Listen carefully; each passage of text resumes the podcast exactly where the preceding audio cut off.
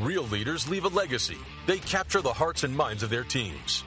Their origin story puts the safety and well being of their people first. Great companies ubiquitously have safe yet productive operations. For those companies, safety is an investment, not a cost for the C suite. It's a real topic of daily focus. This is the Safety Guru with your host, Eric Michrowski, a globally recognized ops and safety guru, public speaker, and author. Are you ready to leave a safety legacy? Your legacy success story begins now. Hi, and welcome to the Safety Guru. Have we got an episode for you today? So, we just reviewed last episode the top 10 themes that came out of 2020 on the Safety Guru podcast. Today, I'm with Dr. Josh Williams, and we're coming up with the 21 for 21 predictions of what to look for for safety in 2021. Strap yourself in because we're set up, switched on, and ready to go. So, Josh, over to you. What's the number one thing you think we need to look out for as we enter 2021? Well, thanks, Eric. I wish I had a crystal ball. I'd be in Vegas right now trying to make some money. but the uh, the one thing I keep I keep hearing mergers and acquisitions everywhere I turn. M and A, M and A, M and A. So I think that's going to be one of the things we really need to be uh, focused on. Yeah, and, and I think on this one, really how we drive out fear from it, uh, how we involve team members, get to a common culture quickly, and, and don't forget about safety culture in the acquisition. Yeah, this may be a goofy analogy, but there was a movie called The Blind Side, and and it was really interesting. You know, these these these folks uh, basically adopt a young man who was homeless. Uh, it turns out to be Michael Oher, made a million millions of dollars playing playing football, but it was about you know how do you integrate someone into your family? And it's the same thing in M&A. I think the act of caring, you know, the clear expectations, checking in to see how he's doing, all these things, these soft skills, and oh, along the way they learn some things too from him. So I think we need to be real mindful on those M&As that we're checking in on people, making sure they're feeling okay, setting good expectations, working with them, uh, and, and, also learning from them as we go. Yeah, absolutely. I think that's a really good analogy. And the, the other piece that comes to mind for me is due diligence. Too often I hear about uh, an executive who's completing an acquisition and then afterwards something real bad happens and they say, I wish we had done better due diligence. We would have known we needed to act faster, do something faster. Um, so looking at that as part of due diligence, I think is something to, to, to we're going to see more of going into 2021. Yep. Yep. Uh, theme number two for me, and I part of it is a wish, and part of it is I I, I think it's we're finally going to start cracking the code. There is around SIF and SIF potential, serious injuries and fatalities. Uh, when you look at big macro data, uh, last ten years, great results in terms of reduction of injuries across uh, companies, across organizations. Unfortunately, no impact around fatalities. Uh, we're starting to hear more and more people starting to realize that what it takes to address SIFs looks different, takes different actions. I think this is a year we're going to start seeing more on that on that side. Yeah, and I think the I think folks are moving in that direction, which is a good thing. You know, the challenge that you know we see a lot is just metrics. It's all metrics, DART rates and TRIR, and was it a recordable? It's like oh, we get so lost in the weeds on the metrics, we sometimes forget of the human aspect for one thing, but also there's a difference between twisting your ankle because you stepped wrong out of a car and falling 30 feet because you didn't tie off. So moving towards that SIF recognition and potential and, and awareness, I think is I think it's a good trend. I, I, I love it. Yeah, and I would add uh, number three for uh, the next one for me. Number three would be I'm going to call it BHOP. It's uh, love it. It's a, sort of a, a, hybrid of behavioral safety and human performance. You know, mm-hmm. People can get territorial uh, on this stuff, and, and one of the you know we've seen this for years, both of us of this kind of flavor of the month. You know, you do something and then something new, shiny comes along, and we totally abandon the stuff that was working before instead of integrating it into new stuff we're doing. So in that evolution, I think, you know, a couple of quick hitter elements on on the human performance, doing the peer checks. So instead of checking hard hats, we're checking: Are you doing okay? What do you need? What would help you do the job better? Um, you know, getting this is more conversational. It's about the conversation, not the cards. Right. And there's some other things, you know, uh, that go into that whole human performance side, but but there's behavioral elements too, in the whole process of getting information, responding to it, getting back to folks. That's part of the embedding that everyone's looking for. So I think combining uh, behavioral and human performance elements uh, is something we're going to see more of in 2021. I, I couldn't agree with you more, and I, I think the the part that I've learned over the years is that holistic view is the answer. People that are dogmatic about one way or the other, um, you don't get results that way. Business is more complex. It takes a bit of everything. I love your, I love your thought around integrating B Hop. So uh, for me, number four is around virtual work. Whether you like it or not, it's it's here to stay. Uh, it's definitely going to be a trend we're going to see into 2021. Just seeing some states starting to mandate people to, to work from home, those that start going back to the offices. Uh, a lot of businesses are still working virtually. People are seeing that you can make it work virtually. There's going to be some form of blended work or some form of of virtual work for for many years to come, which I think brings a lot of opportunities when you embrace it. But it's really that element of how do we embrace it, how to safety safety jump into this. The dialogue's a bit different. Uh, you need to check in differently. Uh, people have adapted. Some businesses have done phenomenally well over the last several months. Um, I hope that continues in terms of that drive, that personalization. Yeah, and that checking in part, uh, it leads to my number five, which is mental health, uh, particularly with remote workforce. Um, you know, we we have some studies, and we did a podcast on this before, but uh, I believe I'm correct on the numbers. But pre-COVID, for for folks 30 years and younger, uh, rates of of, uh, of like depression, anxiety, and some of those things was like at four percent, uh, more or less. after COVID or during COVID, it rose to 38 percent. So people are, are feeling isolated, mm. people are feeling alone. And so I think that mental health uh, issue, we're starting to see more companies include that in some of the, the, the, the, talks they do with folks. It's not just about straining your back, it's about how are you doing mentally. And I think it's a great great thing that we're destigmatizing some of these mental health factors. We're going to be seeing more of that in 2021 and beyond, I believe. I, I completely agree. And, and, I definitely hope that's an area of focus. And we just had guests on the podcast talking about mental health and well being in, in, construction in different industries. Um, it's important that there's a real dialogue because somebody uh, who's got some challenges needs some support. And, and without it, you're going to have real physical injuries as well. Uh, so both the the mental and the physical side of safety so so critical going into 2021. Mm. Uh, next one for me as a number six is really around digitization. You can't turn a page in the newspaper without reading about new apps, new tools, new technology, the IoT, robotics, all that kind of stuff. It brings a ton of new opportunities uh, from safety, uh, new ways of capturing data, insights, uh, seeing what's happening real time, live uh, people with webcams being able to monitor what's what's happening, connect with each other. Huge opportunities uh, for safety if applied the right way. Uh, gizmos you can put galore to, to improve safety and, and, and feedback loops back in um, that I, I think we're going to see more of. We've definitely seen in 2020 a lot more focus on digitization. People have to do it because of, of not being able to connect face to face as much. Uh, so it's accelerated the speed of this at a huge pace.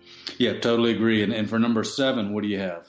Uh, for number seven, I um, I would say it's reengineering. So uh, starting to think about how to remove the hazard. We talked at number two about SIFs and SIF potential. Part of it is really starting to look at the highest hazard risks that you had and start saying, well, with the Internet of Things, with robotics, with all the advances we've got, is there a way to remove that injury from even happening? Is there a way to remove that team member from actually doing the work that could get them in danger? So, if I'm thinking about working at heights, could the work be done by a drone? If I'm thinking about uh, confined spaces, could I send a robot instead of a human in that space? So, really rethink where we send the human, where the risk is, uh, and, and removing the, the high risk events from being done by a person. Uh, because at the end of the day, serious injuries and fatalities need to go down. It's funny you mentioned drones because my number eight is Big Brother. Uh, Big Brother is watching. I was playing golf uh, a couple weeks ago before it got cold here, and a drone flew over and was like following me for a couple of holes. I, I didn't appreciate. I've seen my golf swing on video. It's not pretty, so I felt a little like my uh, space had been invaded by this drone flying overhead, watching me screw up. But but I think Big Brother is going to be more and more of an issue. We're having more cameras out there. We're checking on are people wearing their PPE? In some cases, we've got sensors on people. Now, it can be used for good, don't get me mm. wrong, uh, but I think we've got to be mindful of people's rights and sort of getting buy in from folks and why this helps. And we're not using it to get people in trouble. So I think Big Brother and, uh, and, and, and using it for good, uh, not bad, is going to be something we're going to be seeing uh, next year and, and for the next decade, really. So you're saying it's 1984 and 2021. Exactly, exactly, with better technology. Yeah, I, I, would also add it with, with the Big Brother piece is is the change management around it, how you're using. You touched on it, so so critical um, in terms of getting at the right result. Otherwise, you could get people dialing down their safety ownership uh, and, and not taking action, responsibility on the right things. So many negative adverse effects if you don't do it the right way. And that brings me to number nine, which is kind of a hybrid of ownership and no blame. So we want more of that engagement, like you're talking about. We don't want people shutting down. And that's one of the things we touched on a second ago with human performance. One of the really good things that the, the HP folks have done is trying to fight this blame the employee thing. Mm. And and that's a big issue of first response being where did the system fail instead of how did you screw up. So some of that's cognitive psychology. We'll talk more about that in a bit. But a lot of that too is is sort of ownership and no blame. That's we've got to change that mentality and keep moving down that road. Yeah, so so critical. Definitely agree with you there. Uh, so it gets me to number ten. Uh, so so for me, ten is really. I'm expecting big generational shifts to start occurring in 2021. Um, I, am expecting to see more millennials, uh, Gen Z, I think they're called, that entering the, the workplace now. Um, with that comes a need to rethink how we do our training. Uh, I, I, I, get frustrated with people who keep saying uh, our, our training pro- our training doesn't work. Blame the new generation. That's why it doesn't work. There's something wrong with the new generation. There's nothing wrong with the next generation. What there is is we need to adapt to uh, how they learn, the approaches, new technology, micro learnings, all sorts of different things. The old classroom, uh, let me let me send you into a room and you sit down for for four days might not work in an environment where people grew up with iPads and, and technology day in and day out. Uh, they're expecting more interactive, more real time uh, type of training. So we need to deliver to that expectation. Yeah, uh, these kids, I'm old enough to say kids now. I mean, they're I mean, they're smart. They're moving quickly. There's a lot of things happening quickly. We're, we're trying to grab attention. So those five, ten minute bite-sized quick hitters uh, is the wave of the future. It's not going away. So I'm with you on number 10. For 11, I have predictive analytics. And mm. it's all this big data. It's really interesting. I mean, you look at modeling, and that may have been part of, you know, uh, you know, with COVID and vaccines and all the, the crazy stuff they can do with technology and, and, and, modeling and all these things. And I think predictive analytics may be related to that to some degree because mm. you feed in a bunch of information and you're finding out where it's more likely something bad is going to happen, where one of those SIFs are going to occur. So, assuming the data coming in is good, there's a mountain of, of evidence and big smart computers mm-hmm. that can analyze all these numbers and tell us where our dangers are. So, I, I foresee that being a bigger issue in uh, 2021. Yeah, and I think that space is going to expand. I'm definitely seeing some organizations getting into predictive analytics to the job level. So, that what are the components in a job that are going to increase the probability of a risk? Uh, but it doesn't remove the fact that I still need the the safety ownership that you talked about in number nine. In number nine, uh, in that uh, I, I can have a warning sign that this job is higher risk I need to do something about it. It's just like driving down on, on a curve on the side of a mountain. I could get a sign that tells me I need to slow down for this curve, but I still need to take action. Hold on tight. We are in the overdrive. Uh, so number 12 gets me to shifts in the workplace. On, on number 10, I talked about it in the impact on, on training. Um, so I, I, I'm not a I don't have a crystal ball, but I, I would expect we're probably going to see more faster retirements within baby boomers occurring. Uh, I've already seen in a lot of organizations where baby boomers are saying, you know what, I, am not sure I want to to take on this challenge. We're going to give it to the next generation. Uh, there may be some shifts in terms of the workforce around it.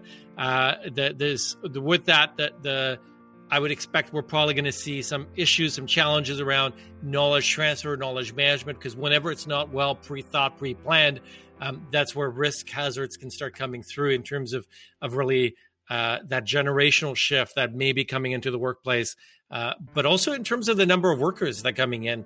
Uh, we came in from an environment where it was really hard to find talent. That the, there was so many uh, great, talented people, all employed. Uh, now we're seeing a lot of shifts. All of that brings opportunities and challenges when it comes to safety. Yeah, that scares me too. I mean, you can't buy, you know, experience, and people learn things over time. And when they leave and they're headed out the door, especially if they're not super happy for whatever reason, there's that knowledge gap happening. And the other part of it you mentioned too, which is we don't have as many people, and that's one of the things that's kind of scared me. It's been going on I would say the last 10 years or so, but it seems like the last year or two, we're seeing lean and mean. That's my number 13. Yeah. We get too lean and mean. We just don't have enough people. And I don't care how good your messaging is. Safety number one, safety first. We care about you. Now, all that matters. Don't get me wrong. I'm just saying I'm more willing to buy that when we've got enough people out here to do the job because sometimes it's a four person job and there's two of us you know so lean and mean is something we're going to have to figure out we need to improve scheduling we need to improve you know planning uh, and hopefully we get some more folks but that's a that's a trend i, I, I don't think is going to change anytime soon yeah, lean and mean, chop X, whatever you want to call it, uh, it could drive production pressure. How you mm. balance it becomes really the key yeah. key component around it. People are telling us they're burned out. You know, they're burning out because they're working so so much, mm-hmm. and and uh, that work life balance and that time pressure, that production pressure leads to incidents. You know, we do these root cause and say it was operator error. Well, yeah, but it's also big time time pressure contributing too. So there's a lot of hidden things related to safety when we go lean and mean. Uh, 100% agree. Gets me to number 14, which is really the importance of leaders. Uh, and more and more conversations I'm seeing as we're progressing around leadership development. How do you become more innovative about it? Uh, not just about let me throw you into a training program, but much more about give me insights, give me something that's more meaningful in terms of how my leadership team is working and showing up from a safety leadership standpoint, from a safety commitment standpoint, uh, thinking about how do I get more frequent data insights that I can act on and linking it back to strategy. So, really making leadership development more than a classroom exercise, but full on commitment for senior leaders, for leaders across the, the chain in an organization to drive real impact, tangible impact. And it, it brings me to, to, to, data point that I, I came across the other day. Uh, this was in one organization we were working with leaders that were spending the most time, like the top 25% that spend the most time interacting through the, with their frontline team members day in and day out. Guess what? Through COVID 19 and above and beyond, they found a way to do the same amount of effort, commitment, and showing up. Those that weren't, so the 75 percentile at the bottom that weren't spending as much time interacting with their team members, they found COVID 19 as the excuse why they couldn't show mm. up anymore. So great leaders mm. continue to be great. How do you get the mm. others to get great? Yeah, and that brings me to 15, which is uh, leadership commitment and behaviors. Because sometimes I, I have the right intentions. I don't want to see anybody get hurt, but I'm not exactly sure what to do. And so we we actually work with uh, you know companies and leaders to come up with specific habits and even micro habits that they're doing. We do commitment workshops. We talk about specific, detailed actions that we're going to do, and we we list them out. It's personalized. They get a schedule to do it because we're all busy, but it, it it makes it more tangible. So it's not just an emotion. It's not just a feeling. We're listing out specific, objective, observable behaviors, and leaders like it. It gives them a specific game plan moving forward to support safety. I, I, think that's a great one. And number 16 to me is I would say, let's not forget about supervisors and supervisory skill sets. Day in and day out, when you talk to a frontline team member, they typically have two influences day to day in their life, and it ain't the CEO. Hmm. It's their supervisor, and if they've got a union, it's the union rep. So that's really the element. How do you hone that supervisory skill sets? Supervisors in many organizations come from the front line. They were the best at doing to get to, to get the job done and then bam, you get a supervisory job, but you don't necessarily get the training around. And I'm not talking about HR training. I'm not talking about uh, skills around how to manage a, a labor contract. I'm talking about how do I coach? How do I influence my team? How do I get the right results on the most critical job, but the one that's probably the most underfunded in terms of development across America? Amen. The New Year Countdown. Uh, and, and, which then gets me to, to number 17, uh, which is really around uh, returning to work. We've got a whole workforce that's going to be not used to going to an office for probably a year or more. And suddenly at some point in 2021, they're going to be driving to work. They'll be going up and down stairs. They're going to be used to all the usual challenges that would happen before, except it, it, it, they lost the habituation. So the risk is had you return to work? You need to be intentful. You need to draw back attention to the hazards that exist uh, to make sure that people don't uh, make mistakes. Yeah, and checking in on people to see how that transition is going. It's going to be tough for all of us. So mm-hmm. it's not just physical dangers; it's the mental well-being. How are we doing? How are we adapting? Uh, I'm with you because it's hopefully it's coming soon. We know it's coming.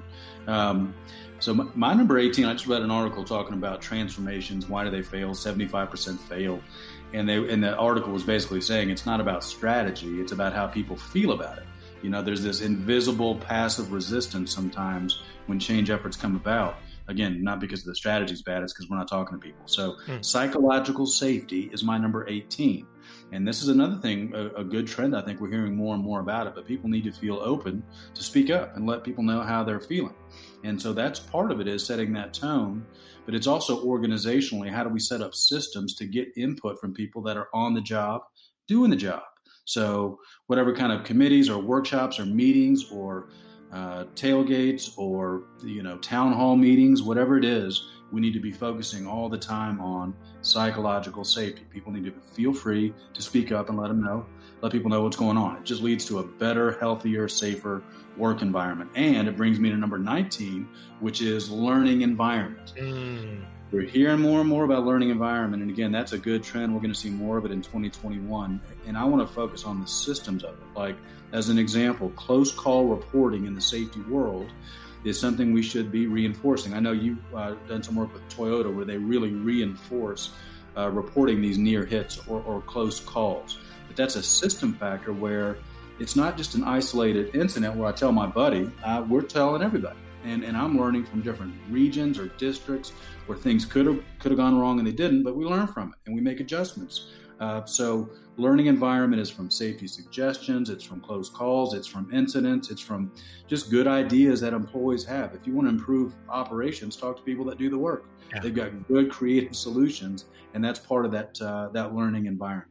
Yeah, I think it, it, I like to, to, for me, learning environment is getting people to see things, opportunities in front of them, teaching them how to solve it, to get better at, at, at solving those issues, and then sharing and embedding it across the system, across the, the, the, the organization. So, so and, critical. And buy-in is so much higher. I know you've heard me say this, Eric, but very quick oh. example, behavioral observations, NIOSH study, half the group given a card, go use it. The other half create your own card and how to use it the, the group that developed their own card, the card wasn't quite as good, but the involvement participation rates were seven times higher. That's almost unheard of. Why? Because you're engaging people, to your point, to make their own decisions, do their own problem solving. It's just smart business. You get better solutions, you get more buy in. And that brings me to my last one, number 20. I'll save the grand finale for you. but uh, number 20 for me is more emphasis on brain science. We're learning more and more about how the brain works we know about you know seven units of information. Telephone numbers are seven digits because that's all we can remember reliably. Um, we're learning also about some biases that get us in trouble. A couple of quick ones um, fundamental attribution error. If there's a, if i do something wrong i blame the environment. Uh, but if somebody else does something wrong i blame them. That's that's the fundamental attribution error and it's problematic with injuries because if I get hurt, I'm looking at all these different reasons why somebody else doing a report maybe blaming the person. That's a fundamental attribution error. Confirmation bias. We look for evidence. That's why people that watch CNN watch CNN, people that watch Fox watch Fox. We're looking for information that confirms what we already believe. And that's a human nature. That's just a cog- Tversky and Kahneman, for those of you interested, uh, are the first ones that really kind of broke through on some of these biases. But but that can get us into trouble because we're not always open to new ideas and new thinking. So I think focusing on how the brain works and, and getting rid of some of those biases that don't help us out is something we'll see more of next year. Yeah, and that reminds me of an article. I think it was late '90s, early 2000, in Harvard Business Review. Just talked about biases and and how do you become more aware of some of those biases so you reduce the risk of, of error that comes out of it? Mm-hmm. Which gets me to number 21. So the 21 right. themes to look out for in 2021. The wait is over. Is over. Three, two, one, one. uh, is safety is being at the table like never before. Health and safety is key for businesses to stay open and has been across 2020 and will be into 2021 capitalize on the opportunity. You've got executive access. You've talked about some of the themes around uh, uh, safety cultures, the safety of the of the workforce. How do we make this something that sticks, that matters beyond 2020, beyond 2021, so that we make a real future impact? Too many safety leaders are telling me, "Hey, I don't have enough access. I don't have enough influence skills at the leadership level." Now's the opportunity. You've had it. Now it's the time to make it real uh, and that tops our tw- top 21 for 2021. So, Josh, Happy New Year. Thanks, Eric. That was fun. It Happy was. New Year to you and to everyone listening. Happy New Year. The future is already here.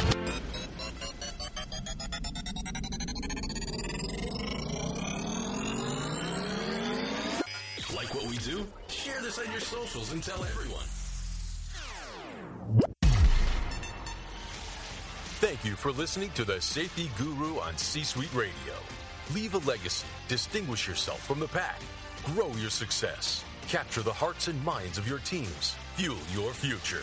Come back in two weeks for the next episode or listen to our sister show with the Ops Guru, Eric Michrowski.